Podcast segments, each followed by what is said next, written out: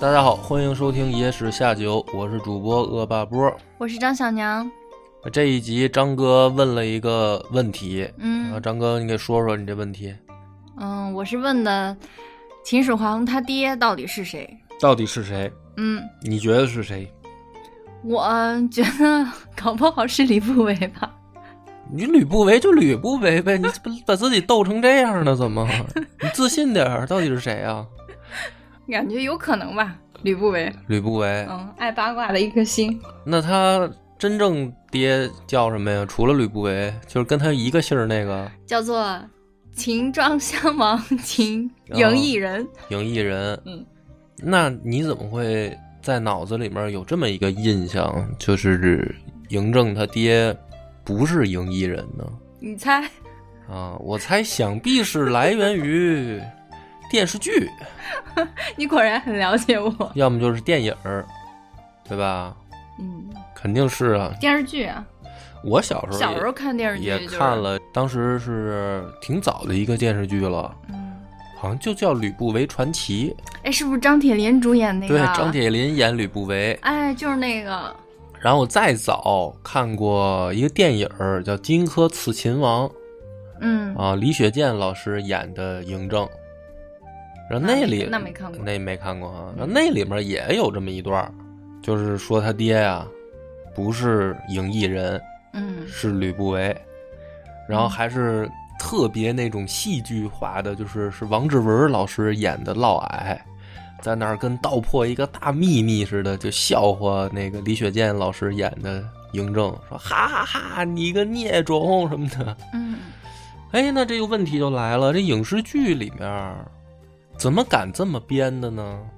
就是我觉得这种事儿哈，它就特别像上一期咱们讲那个烛影斧声那个故事一样，啊、就是你怎么说的事都说得实通。上，哎，对，就是这个这个事件吧，就是怎么看怎么看，它就是，嗯，不太光彩，不像正史里记载的那个样子、嗯嗯啊。就好比说这个故事，它怎么看怎么就觉得，哎，它其实就是吕不韦，但是呢，历史不能那么记，然后哦就一定要那个正史是吧？要继承他爹就是秦义对那个嬴异人，但是呢，我影视创作的时候呢，又就好像避开那个点不谈吧，又很奇怪，又想谈一谈，谈谈呢，最后呢又要回归到正史里记载的那样，因为我里影视剧里边我给大众传播的东西，我不可以跟正史不一样呀。然后就在每一个导演、每个编剧就在自己的那个作品里面给这段故事一个自己的理解跟解释了。看张哥小嘴儿叭叭的， 哎呀！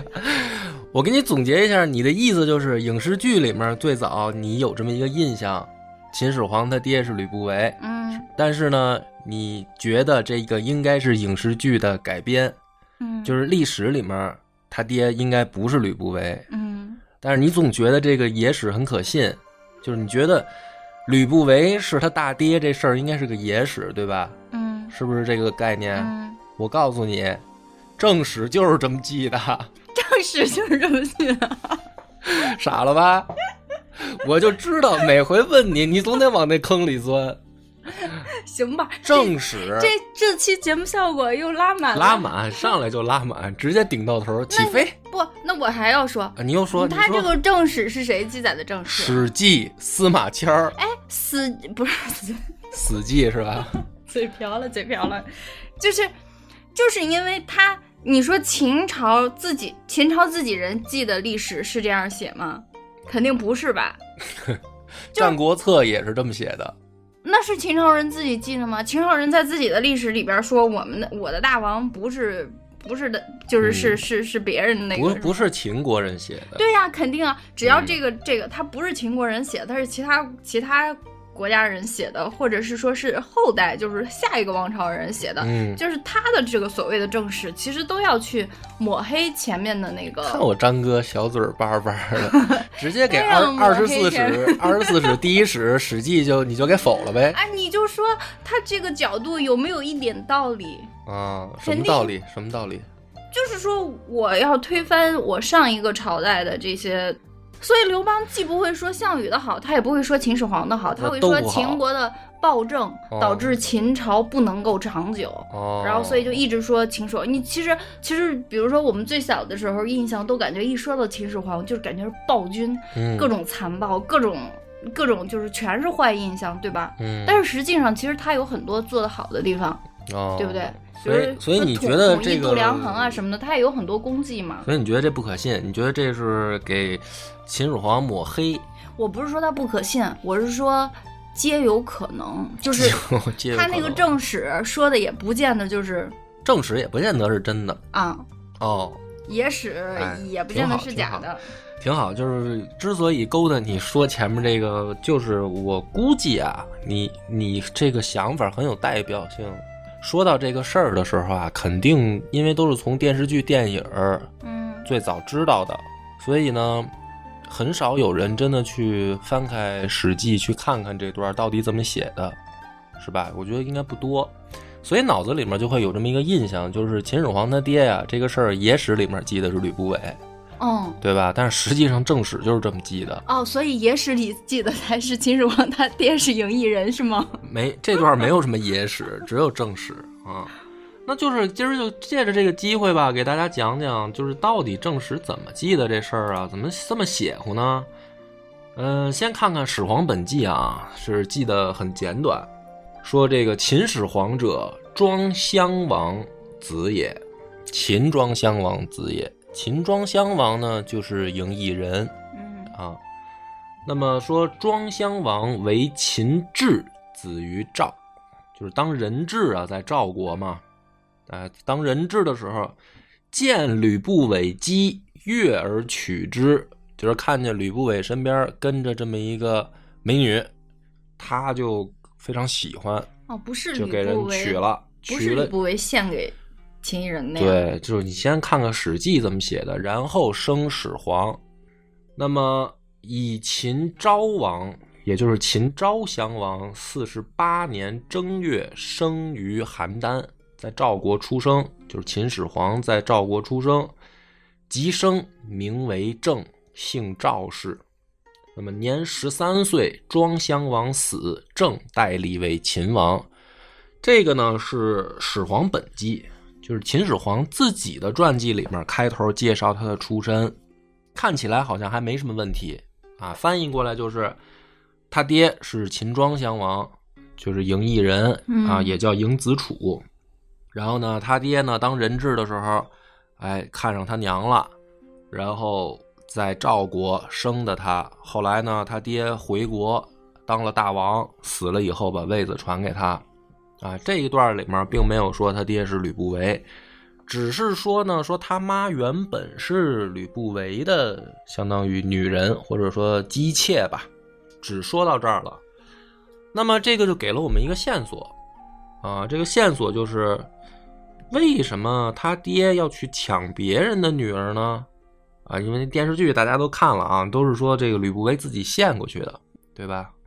那么就看看，所以这个答案啊，并不在《始皇本纪》里，实际上答案呢，在《吕不韦传》，就是《史记》的《吕不韦传》里面才是真正的答案。那今天呢，咱们主要就是讲讲这一段故事，就是吕不韦啊，从这个商人到丞相到相国的这个这一段发生的事儿，就解释了嬴政的出身。说吕不韦呢是杨迪人，也就是现在的河南禹州，大商人，有钱，往来呢做买卖，说已经做到了家累千金。嗯，就是家里有黄金千两的这种程度了。那么说，有一天呢，吕不韦做生意啊，做到赵国的时候，发现了嬴异人，就在赵国见到嬴异人了。于是呢，发出一个感叹，四个字，叫“奇货可居”。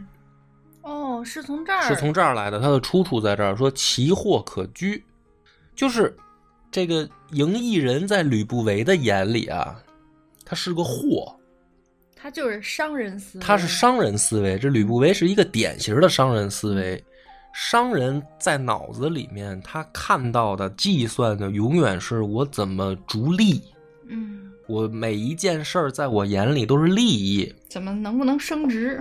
所以他看到这个赢异人的第一反应叫奇货可居。甚至呢，《战国策》里面还有这么一段记载去描写，说这个吕不韦啊，回家以后呢，就跟他爹啊有这么一段对话。他说：“爹，耕田之利几倍？什么意思？就是种地能挣几倍的钱。嗯，就比如说你投入买种子、嗯买施肥，是吧？你的成本能翻多少倍？干这个事儿，他爹说顶多十倍。他说那咱们要是贩卖金银珠宝，是吧？就像你，你不就最喜欢买这个小金条吗？说你这个交易金银珠宝，能够获利多少倍？他爹说那怎么着也得百倍吧。吕不韦说好，那下一个问题，说立主定国，这个能获利几倍？嗯，什么叫立主定国呢？就是说想办法把一个把一个人捧成国君。哎，你把一个大王捧起来，嗯，这能获利多少倍这个人好有格局啊，啊？他爹说无数，就不是多少倍的问不题可了，计量就了。要想要多少有多少，无数。哦，吕不韦说好，说那你看，现在啊叫什么呢？在田里闷头干，这个世道是吃不饱穿不暖嗯啊。那么，如果咱们能办成一个定国之君，是不是子孙后代就享不尽的福了？他爹说：“那你这个确实想象力挺丰富，怎么弄啊这事儿？”好有启发呀，他这个话。啊，你看，你就是你跟着我，我就叫奇货可居。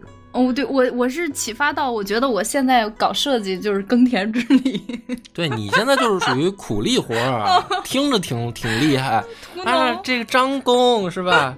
实际上天天就是在那儿干干苦力啊。你们那个就顶多十倍嘛，是吧？人给你工资多少，你就是就是多少哦哦，就是你还给提了个档，提到珠玉之营了。啊。这不是卖卖金银首饰是百倍，谁给你提档 了？就你这个脑子，也就是就是卖卖苦力吧， 啊，对不对？这啪一嫁 人，哎，什么都有了，这多好。哎你奇货可居嘛？你看给你乐的，哎呀，乐的牙龈都露出 来了。不为的这个哦，思维我今天听到一句话，就是用事业心哦搞爱情，哦用恋爱脑搞事业。对，这个就是属于高情商的表现，是吧？这是职场哎处理的非常的圆滑，然后各种的给人家诱惑， 哎，行了行了，偏题儿太远了，回来吧回来跑吧题。了哈。然后呢，他就是找到这个赢异人，呃，就奇货可居嘛，怎么居啊？是吧？他跑去见赢异人的第一句话叫“吾能大子之门”，什么意思？就是说我能让你家的这个门变大。那什么意思？那就是房子变大了嘛。嗯那什么叫房子变大了？就是我能让你的家业变大。哦，所以他见面他就说：“吾能大子之门，我能让你家变大。嗯，”那你猜猜赢异人怎么说呢？赢异人说：“且自大军之门，而乃大武门。你先把你家你自己先回去把你家变大了，你再跑我这儿吹来。 嗯哎，你看看，这是赢异人的第一个反应，哎，这其是实这是一个吹牛的人。嗯是吧？就跟咱们现在看的，这江湖上有好多骗子，尤其是这做生意的，那嘴里他什么都敢说啊。他那有的那会儿，当年最大的骗局说要要从要从苏联给你给你倒腾核潜艇来，买不买？是不是要从美国给你买航空母舰来？那你现在的咱们中国都实现了，就是说那个八九十年代那会儿，那有那个大忽悠，哦我们这项目是造造军舰。嗯，参不参一股大骗子吗？所以赢异人见着吕不韦，第一个反应这商人嘛嗯，嘴里没数。这个吕不韦呢也没有吃瘪啊，他说啊：“子不知也，吾门待子门而大。”他说：“你这就没想明白吧？嗯我我就是为了让我的这个家门变大，但是我家门变大得靠你。哦，赢异人这个时候书里写叫心之所谓，我就知道这人是奔着什么来的了。哎，大概心里就有数了。说那就先生请进，这就聊上了。哎，所以你看这个史书里记载这个赢异人啊，嗯不是那么蠢，他不是一个没有想法的人。你说他啊，都已经被扔到赵国当人质了，你知道吗？因为史书里写的是呢，他老妈后来叫夏姬，也就是后来的夏太后，然后他后来当大王了嘛。他妈不招他爹待见，他爹叫嬴柱，嗯嗯，他他爹并不喜欢他妈，就是妾，嗯这个从出身也也就是就怎么说叫庶出吧，庶出里他都不是大儿子，他是排中间儿的，他爹二十个多个儿子，他排中间儿，然后呢还给送到赵国当人质去了，你想想这个现在的情况，他在赵国当人质，呃当人质的时候，秦柱还是秦国的太子呢，是吧？对就还对不是皇帝。对，还不是大王，嗯嗯在这样的情况下呢，秦国还没事儿就老揍赵国，他在那儿当人质，秦国没事儿还老揍赵国。那赵国挨了揍，不还得拿秦国之就拿他子撒撒气啊吗，对啊，就不就不待见他呀、所以他在赵国那个日子，你可以想象已经不怎么样了吧？嗯，很不好过。哎，这个时候跑过来一个商人说：“我能让你家业变大。”他竟然就心之所谓，你琢磨这个人的心里就是身处逆境，但是还还有有幻志想，向就是我还有志向，肯定是跟我聊我我幻我们幻想这个词儿用的有点妙。其实我觉得大部分人在这种情况下，肯定就觉得这王位跟我没戏了。嗯对吧？嗯那王位跟我还有啥关系啊？我是等于相当于我爹最不待见那个，嗯，就生死都不管嘛。嗯你说，但凡有点顾忌，是不是打赵国的时候也谈谈条件，说能不能先把人质放回来什么的？嗯嗯没有啊，那意思就是我打了，你要不服不服气，你把我儿子宰了，我也无所谓的这种状态。嗯那这种情况下，他还竟然想着王位，要不怎么吕不韦一说他就心之所谓呢？嗯是不是这么一个道理？嗯哎，所以俩人进屋就聊，吕不韦呢就给他勾画了一个美丽的蓝图。他说：“你看，你爹现在呢，最宠爱的就是这华阳夫人。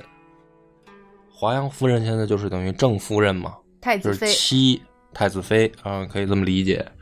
那华阳夫人呢，无子，嗯，没孩子，哎，说你这不是机会吗？对不对？你要是趁这个机会，哎，认这个华阳夫人当妈，嗯他妈他亲妈还在呢啊。他说你趁这个机会，你认华阳夫人当妈的话，将来你爹登上王位，那你就是嫡长子，这多好一机会。嗯他说我呢，现在愿意啊，为了你这件事儿，我去给你疏通疏关系，通关系去。哎，我给你花钱，嗯我反正我就是一商人，嗯，我就是穷的就省钱了，哇哦，我好家累好家累好凡尔赛啊这句家累话千金，是 不是？我就给你把这千金散尽，我给你搏一搏。嗯哎，这个赢异人就高兴了，是吧？说这太好了。于是呢，这个吕不韦就跑到秦国去，见到了这个华阳夫人的弟弟，华阳夫人的弟弟，嗯就，相当于国舅嘛，对，啊，嗯还有华阳夫人的姐姐，嗯哎，分别说了两段话。我觉得，哎呀，就是这个吕不韦说话啊真的是太巧妙了，很就有是他水真的平是非常有水平。咱们听听他怎么说哈。他见到这个安国君以后呢，他就说：“你有大祸了，你知道吗？嚯，故弄玄虚上来先，啊，人家人家国舅，人姐姐现在正是这个当得宠胜嘛，券正浓，就是太子妃嘛，还不能嗯算国舅啊。嗯嗯对吧？这而且大家都知道，老国王时日不多了，嗯年纪大了，下一任肯定就是我这个姐夫。哎，我这正是如日中天，我们这一家前子，途无量，对吧？哎，你跑这儿说我大祸临头了，那么就问他说我我怎么大祸临头了呢？他说啊，子熙有成国之业，世苍又辅之，什么意思呢？说你看这哎个大王，我也不能叫大王，说你看太子啊有儿子，有儿子就是子西嗯啊。子西呢，还有人辅佐，就是世仓。嗯将来呢，有一天，这个太子就是如果登上王位以后，因为太子岁数也不小了，嗯好说他在去世以后，谁来接班呢？是不是子西接班？就是按照现在秦国的情况，嗯肯定是子西接班嗯啊。世仓辅之，就是说子西接班以后，肯定是他现在的这个大臣们老师兼这个大臣门世生仓，世仓可能就当相国，嗯肯定是这么一个套班底，嗯嗯对对吧？对这是秦国不远的未来就会发生的事儿啊。那为什么你有大祸呢？他说：“现在你看看你家跟子西家比，你们家骏马营救，就是说家里这个超跑啊，这跑车呀、嗯停车场都停不下，那得停家外面去。骏马嘛，嗯古代就跑车嘛，嗯是不是？美女充盈于世，嗯家里面就是美女，对都是吧？每天伺候端茶送水的都是超模啊，都超模，对吧？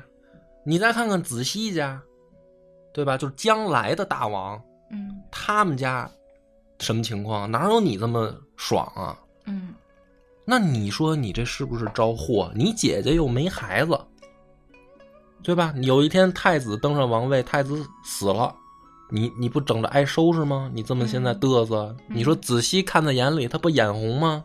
我觉得很有道理，哎，就去就去跟自己这个姐姐华阳夫人就说这事儿，我说怎么办呢？说你得找一儿子呀，你生不出来，你可以认一个呀，是吧？认谁呢？谁不招待见，你认谁？嗯就谁现在最，就是老公，你老公都快忘了，你认他，他才能感恩啊，哦是吧？这不就是吕不韦就推荐了吗？人家那子熙有有妈妈在哈，啊，咱说子熙就是没你没你认，人家将来也是继承大位，人也不念你好啊。哦，你把嬴异人认成儿子，他将来要登上王位了，这不是给他的命运转折？那谁是这个命运转折的这个小扳手啊？是不是姐姐你啊？是吧？他就劝这个华阳夫人嘛，这都是吕不韦教他的。然后呢，他又去找这个华阳夫人的姐姐，也是送钱。那女人嘛，她肯定是爱这些金银珠宝首饰的。那你送礼，人家这嗯个高兴了。你看他，他说男人他不用这一套，嗯这不是非得说男女之别，就是说他跟安国君说，安国君很有钱了已经，嗯他不用这一套。他说你有货，对吧？他去找这个姐姐，那姐姐不能当官嘛，因为他古代毕竟男人可以当官，嗯那女人她就没法当官了嘛，嗯，所以他找他姐姐，他送钱，送完钱呢就他可以，姐姐也不缺钱呀，肯定当然也不会缺钱，但是谁会嫌钱多呢？嗯就是更更给你再更多的金银珠宝，嗯，对吧？你会嫌小金条多吗？不会，你看，这不就是吗？但是我说你有货了，你就无所谓。 你说嗨，有货就有呗，是吧？ 你别说，你还挺，你还真是挺了解是我。吧？我很，我分析是不是很透彻？ 这华阳夫人她姐拿了钱以后，那总得见一面吧？人给我送礼，我不得跟人聊两句吗？嗯对不对？她跟她姐怎么说的呢？这话就变了。她说：“我听说呀，以色示人者，色衰而爱弛。”啥意思呢？就是说，你看，你觉着你妹妹是长得好看，那可想必华阳夫人肯定也长得好看吧？她才这么嗯说。她说长得好看，所以呢，太子喜欢她。那万一有一天老了呢？这不用万一，肯定会老。嗯对吧？他喜欢你是因为你的外貌，那你那老了呢？嗯，没有外貌了，那古人保养的肯定也不好，是吧？这个洗趟洗个澡都费劲，那个也没有护肤品，也没有化妆品，那人老的很快的，有的有的有的，只不过就是没有现代这么先进。没这么先进吗？嗯，我要跟你圆一下，要不然女粉丝听了就该说你孤陋寡闻了。嗯，我就是挺孤陋寡闻的， 对。这个这是第一点，你看他先点出一个痛点，嗯啊，再说一遍，叫以色示人者，色衰而爱弛。嗯，哎，这个你也可以去跟你那些小姐妹们什么的，嗯都都去把这个，哎，我小姐妹们没有以色示人的，都是以啊财都服人的。都是无色是吧？ 都挺费劲 的，以想以色都无都都是愿望是以色示人都是明明可以靠美貌，偏要靠才华啊，的。非常搞才华的也好也好，那就挺好。但是这个还不算完，他还有一个二连击。他说：“夫在则重重尊，夫百岁之后又如何呢？就说哪怕你老公就是太子啊，他嗯他他喜欢你，他不不是因为色，或者说他后来习惯了，是吧？他他已经爱你爱到了这个骨头里骨头 里，已经不在乎外貌，一起变老嘛，一起慢慢变老嘛，是吧？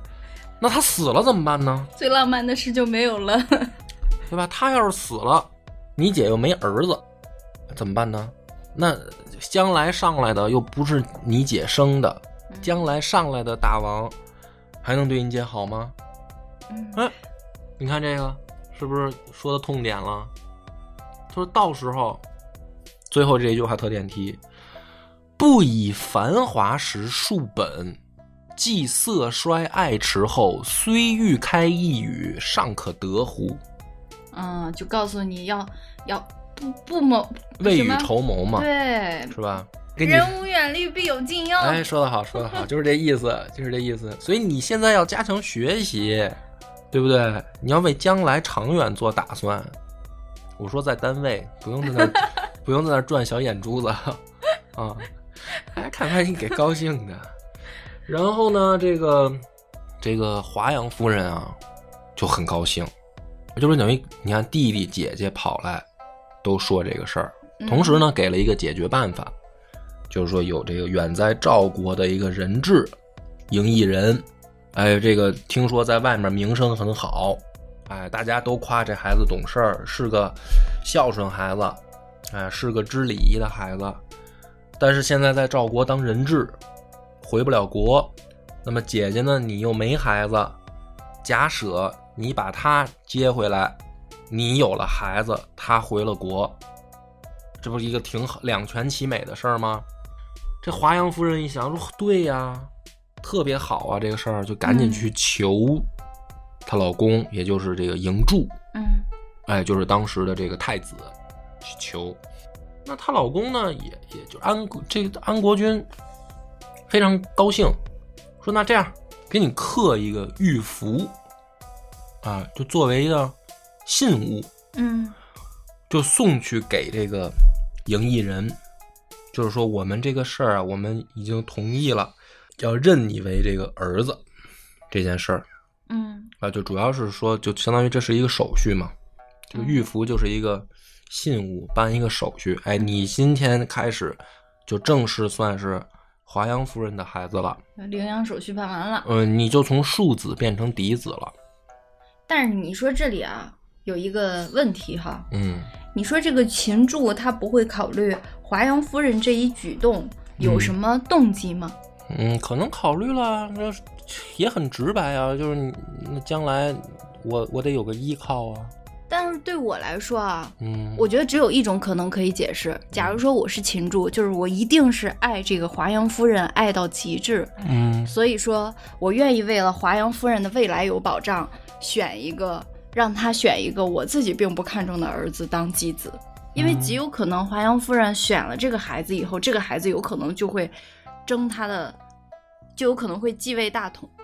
这肯定是啊，肯定是他的孩子继位啊，是，就是说秦还柱争原啥来呀？不是秦柱不是有很多儿，嬴柱不是有很多儿子吗？嗯他在这些众多的儿子里边儿，其实这个异人他是很不受宠的一个，但是现在华阳夫人把他不受宠的儿子认到了身边，然后这个孩子有可能就会就会接替他的位子。那肯但定是接替他的位是子呀，。但如果说秦柱要是有意。他本来肯定是不想让嬴异人接他的位子的，要不然他就不会那么不在乎嬴异人，把他放到赵国当质子。嗯他肯定会选一个他在意的儿子，他看中的儿子继承他的位子，哦，对不对？啊，就是说明他更爱这个华阳夫人啊。哎，对，你看，嗯，这是重点。对啊他二十多个儿子呢，很爱他的老婆。二十分之一跟这个老婆，跟一个完全的老婆比，对对吧？对儿子你有二十个，老婆只有一个。对，但是实际上，那个其他的帝王可能基本上都是更看重下一代是谁的，什么老婆、妻子、妻妾呀什么的都一边靠了就，是吗？难道不是吗？这臭男人真 的是，我听着都生气。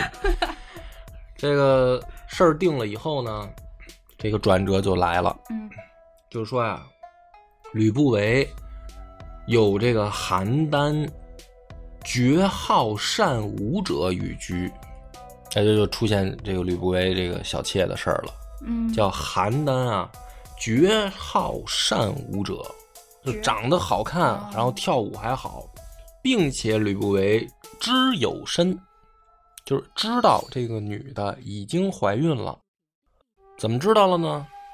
因啊，为是他，怎么知道的呢？没来大姨妈就知道了呗。啊，是不是？就古人再傻，因为老有人想古人怎么知道呢？这没有 B 超，没有检测设备，你就把古人，咱老祖宗没来月经的知道怀孕了，没那么傻也有大夫呀，啊。是啊，就是说最简单的嘛，不请大夫也知道了吗？没来月经嘛，嗯，对吧？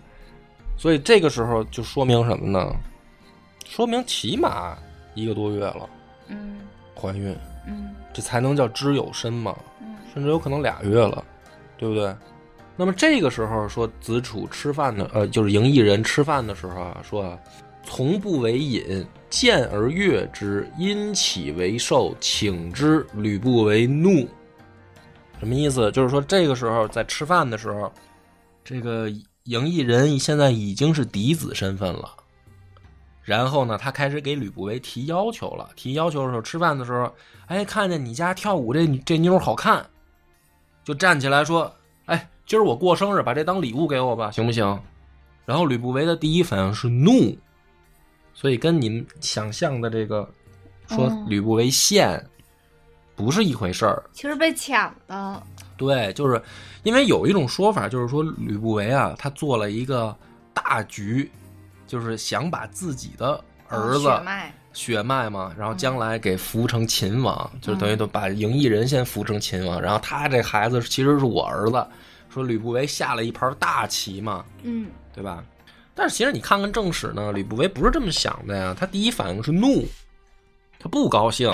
这这个女人她自己很喜欢，她不想给，嗯，他是这样的反应。但是呢，说业已破家为一人，就是我生意现在我不做了，我给你到处上下打点黄金往外流水一般的送，嗯我给你铺好这条路，我已经这个要把你扶上去这个事儿，我已经做到现在了。哦就不是，就是说你已经拿到信物了，这个时候我不能因为一个女人得罪你，嗯，所以呢，不能前功尽弃，对，我就把这个赵姬就送给赢异人了。然后呢，说《史记》写的是姬自溺有身，嗯，就这个女的假装没怀孕，啊藏了这个事儿，就把这事儿瞒着了。瞒着以后呢，说至大其时生子正，子楚遂立姬为夫人，就说生下这个孩子就是嬴政。那么这个里面呢，就有个问题了，在这个史家里面，有人去做这个集注的时候呢，说古人至大期是十二月的意思，就什么叫大期呢？小期、大期，这个大期说是十二个月，嗯那么就是说，嬴异人把赵姬带走以后十二个月，嗯，他才生下了嬴政。那那有一种说法，就是拿《史记呢》也抠字儿，就说说，那这个应该不是吕不韦的孩子，他就指这个大期怎么解释？嗯但是你问题是什么呢？如果吕不韦跟赵姬他们分别的时候，两个人都知道已经有了身孕，那肯定是不是一个月以上，嗯，对吧？那他是不是得先生完第一个孩子，他才能生第二个？你就算是大期，十二个月算的话，你前面那十，咱就说走的时候，假如说已经怀孕，最少算一个月，你是不是还有九个月？嗯你九个月里面三个月怎么生出第二个孩子来啊？对吧？就是说，假如说啊，吕不韦先给他种了一个种，然后他带走了，然后嬴异人带走以后又生了一个，就是比如说赵姬生了一个，可能自己堕胎了，嗯又怀一个，这回怀的是嬴异人的。那除非是什么呢？除非这胎未成型的时候就打掉了嘛，就不到十个月。如果说这个胎成型了的话，它它已经就得起码再花，比如说它怀孕一个月，那起码得花九个月吧。那你就算至大期剩三个月，你怎么就能造出来一孩子呀、所以就是古人的这个脊柱实际上也站不住嘛，要么就是说在赵姬那个年代，就是秦秦国的那个年代就已经有特效堕胎药了，是吧？就是这个停月经一个月以后，我就有办法让这个孕流产，不然的话你不可能啊。所以《史记》实际上记的就是这么回事儿，什么意思？就是嬴政他就是吕不韦的孩子，嬴政是赵姬多长时间？赵姬跟异人多长时间以后生的孩子？十二个月。你说会不会这个数字有假呢？不是他，关键是大期不不一定是十二个月啊，就是因为人家记的原文就是再念一遍：姬自逆有身，至大期时生子正，子楚遂立姬为夫人。这是就是《史记》的原文，就是带走了。那他如果说跟吕不韦前面这个怀孕没关系，他为什么要记这么一笔叫姬自逆有身啊？嗯，他就没必要记这一笔了，对不对？不，前面也不用记了，因为吕不韦那儿说：“朱姬绝绝善绝好善舞者与居”，后面三个字就叫“知有身”，就是吕不韦也知道这个女的已经怀孕了。如果说没有前面这个，他不是说这个嬴政是吕不韦的孩子，他这两笔都没必要这么写呀、那其还有一个问题就是，如果啊说这个时候怀的不是嬴政，说是后来带走再生的，那前面这孩子去哪儿了？怎么没人了？怎么这人没了？对吧？你不得交代一笔吗？没了，那就说明这孩子就是嬴政，那这就是《史记》的原文。嗯然后呢，这个故事发展到就是后来秦昭襄王五十年的时候，又揍人家赵国，嗯，这个时候，赵国人就是实在受不了了，就要杀嬴异人。然后吕不韦是行贿了六百金，嗯就是六百金黄金，据说是才买通了首例，偷偷的把这个嬴异人带回秦国。哎，就是这个时间点上是那个他已经被被认成那个华阳夫人的孩子了，但是对，他还在他照顾，还在赵国，跟跟你看的那个影视剧是不一样的。你那会儿以为他认了，然后马上又偷偷运回来了，不是？嗯他认成嫡子以后，还在赵国住着呢。啊，所以他的身份产生了变化以后，他才去跟吕不韦提要求，就我想要你身边这美女，行不行？嗯，所以跟膨胀 了，对，就是你你去理解史书的记载的这个前因后果，跟电视剧那个就会有差别了。他首先人物心态是对调的，不是说这个赢异人啊畏畏缩缩的、胆战心惊的。这个吕不韦跟赏赐一样啊，我给你送个妞儿吧什么的，不是，他反过来了，他先拿到信物了，然后说是，好多人就说啊，说这个就是嬴政他妈赵姬啊，是这个舞女，传的更邪乎的说是这个妓女，嗯所以吕不韦可以随随便便送人，不是？这个时候还发生了一个事儿，能印证这个嬴政他妈是什么身份？这不是吕不韦带着这个嬴异人跑了吗？嗯跑了以后呢，赵姬跟嬴政就留在赵国，这时候叫赵政。嗯就是等于媳妇儿跟孩子留在赵国。这个时候，赵国人还是要抓，就是你老公跑了，我得抓你媳妇儿跟孩子，还是要抓。但是这个时候呢，史书写的是，就是说，赵姬是豪家女也，得逆。啊，就有人儿，她有背后她关系娘家是是豪家，就起码是个有钱人家，所以大家就不要以为说啊，吕不韦身边跟这个妞儿长得好看会跳舞，就是妓女，嗯，其实人也是白富美， 啊其实人家是个白富美，只不谁规定白富美就不行不能唱歌跳舞了呢？嗯，对不对嗯所以就说明什么呢？说明吕不韦啊，不是什么买一个妓女送给嬴异人，这就是吕不韦心爱的女人。夺妻之恨呀，这两个人就之间，你想他做生意的 嘛，那嗯那这个赵姬他们家也是个就是叫豪家，那肯定会不会也是个生意人？嗯，对吧嗯嗯但是就是说，咱俩都是做生意的呢，在那个年代，咱生咱商人呢，呃，不没有什么地位，嗯，商业联姻，对，所互惠以互但利是但是咱们两家这个连个音，嗯你你这才能解释得通嘛，对吧？因为他很有钱嘛，那那这样你就能解释通了。然后这个对对家这个闺女长得又好看，又又喜欢跳唱歌跳舞，那那那《史记》里面为什么不直接记录成吕不韦的妻或者是妾呢？那那这个就是有 bug 了，有不是 bug？也许吕不韦之前娶过妻啊，就是他的妾他了各地跑，你他你别忘了他是河河就是现在的河南禹州人，他这些地儿不是他家乡。哦，他可能一个地儿一个起。对呀、啊他可能他自己家乡有一媳妇儿啊，这是有可能的，因为他商人，他到处做生意，他得跑啊。那比如说在赵国这儿，这儿有一个跟我合作伙伴儿，这个比如老赵家，赵国的生意伙伴儿、说，哎，这个小吕小伙子不错，我这有一闺女，咱俩强强联合一下吧。行吧，我在赵国我就弄一弄一家，这有什么不行的吗？这古在那个年代，我这战国时期的这商人也太爽了吧！这男的日啊子过得太滋润了，看把你羡慕的， 到处安家，真的。 我都没流哈喇子呢，你这是这么高兴干什么？不是，这没讲完呢。然后呢，这个吕不韦就把赢异人带回秦国，嗯见到华阳夫人，嗯特别会来事儿，他就穿了一身楚服，因为华阳夫人是楚国人，啊他，就穿了一身楚服。然后呢，这哄得华阳夫人就很高兴，就说我是楚人，你今天来见我，要不我给你改个名字，你叫子楚吧。嗯所以就嬴异人在历史上就叫子楚，啊，就改名字了。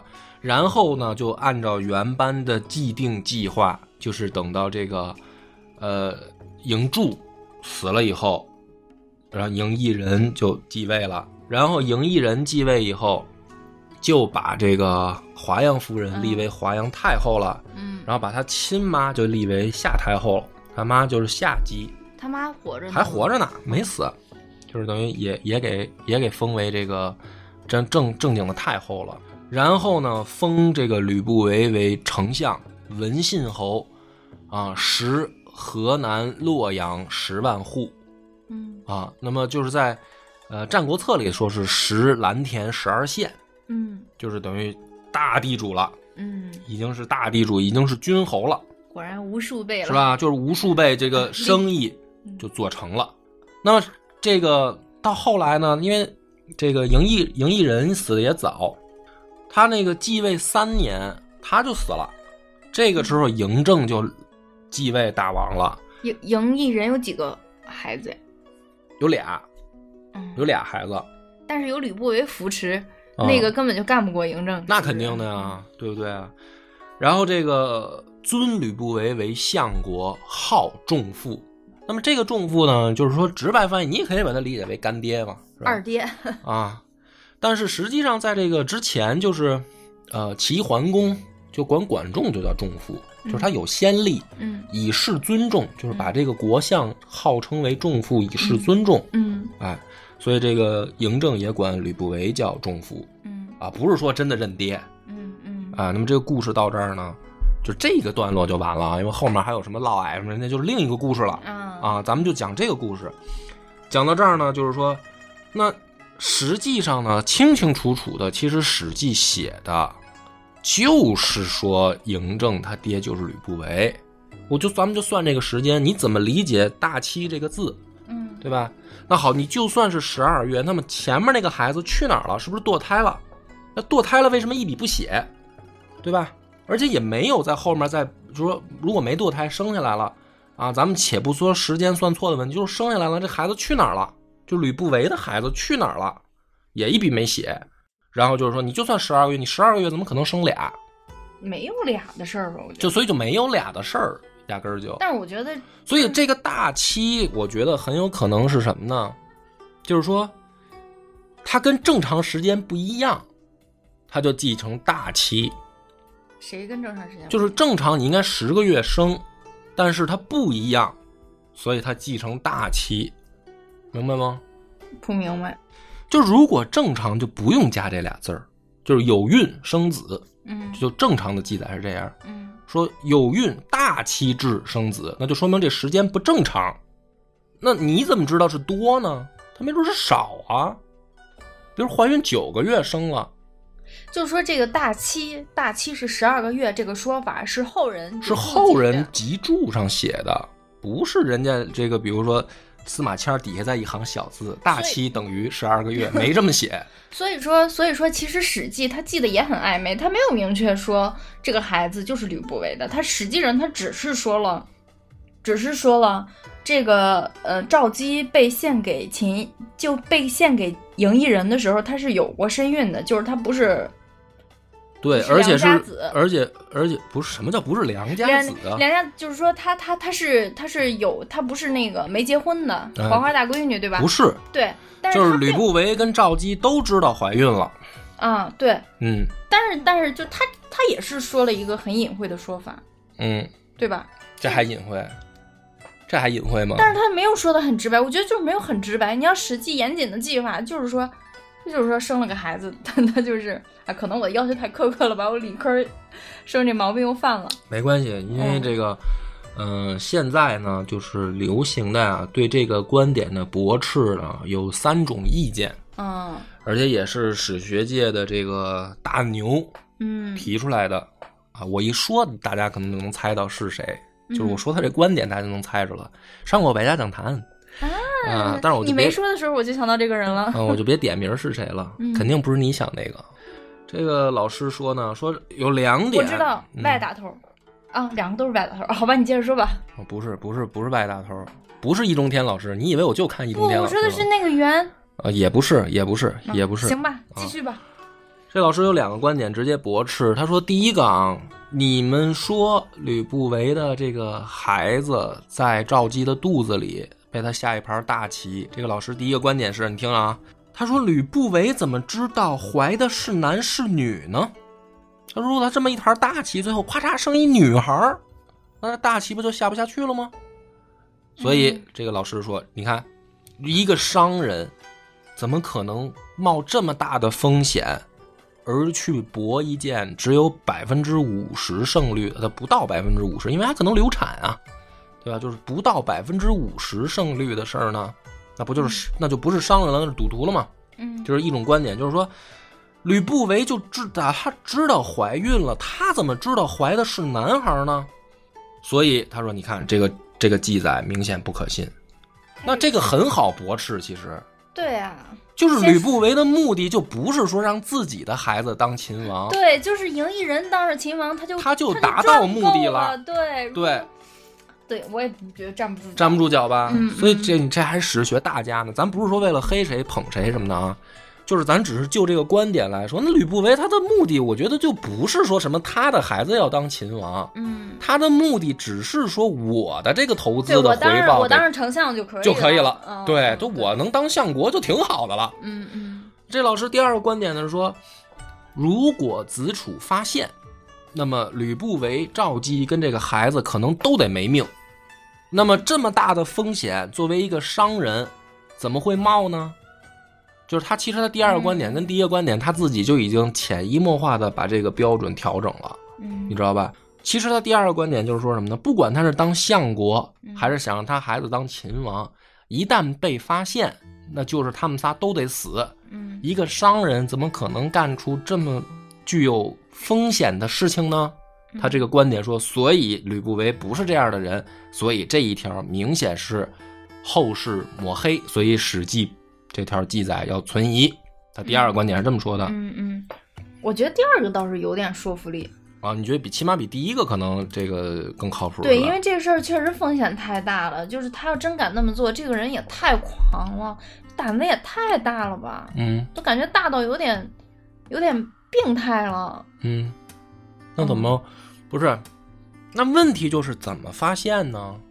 怎么发现呀？一个女子有了身孕，跟另外一个男子在一起了，那嗯不到十个月，女子就把孩子生下来了，啊、这太容易发现了。所以这个里面就还是强调一个问题，我们要回到人家《史记》原本记载去，这不是吕不韦想给的嘛？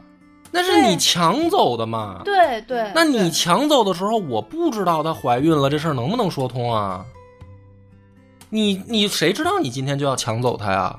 我请你来家吃饭，结果你非把我妞儿带走了，你还得让我得非常清楚，当时你带走的时候她怀没怀孕？你这要求太过分了，我没想给你。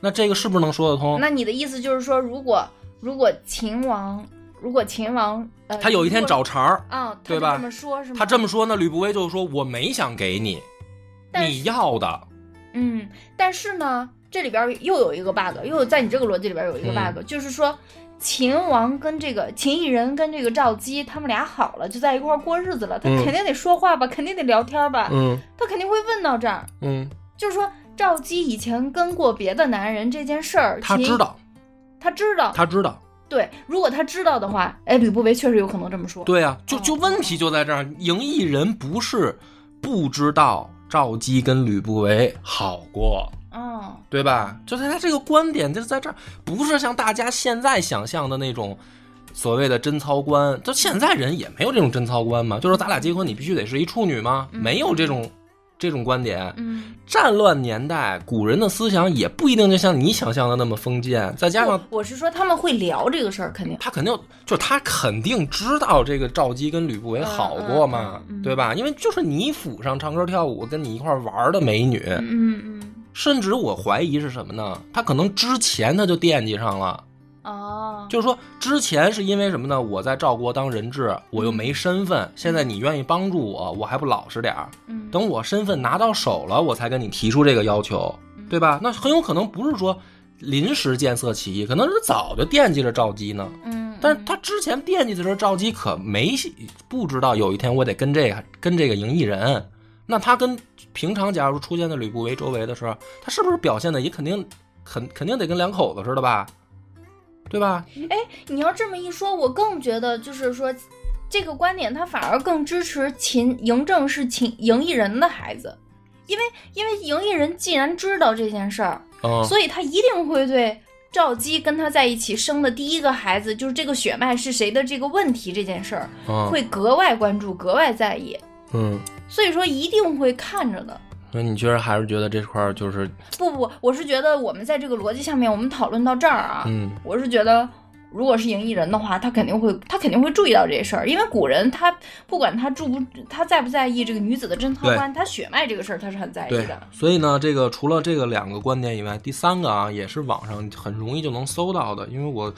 咱们聊这期之前，我也去网上特意搜了搜，看看现在网上还有什么样的说法。嗯反正大部分的一个说法就是，那怎么秦国人没怀疑这件事儿？就是因为《史记》也是汉朝才写出来嘛。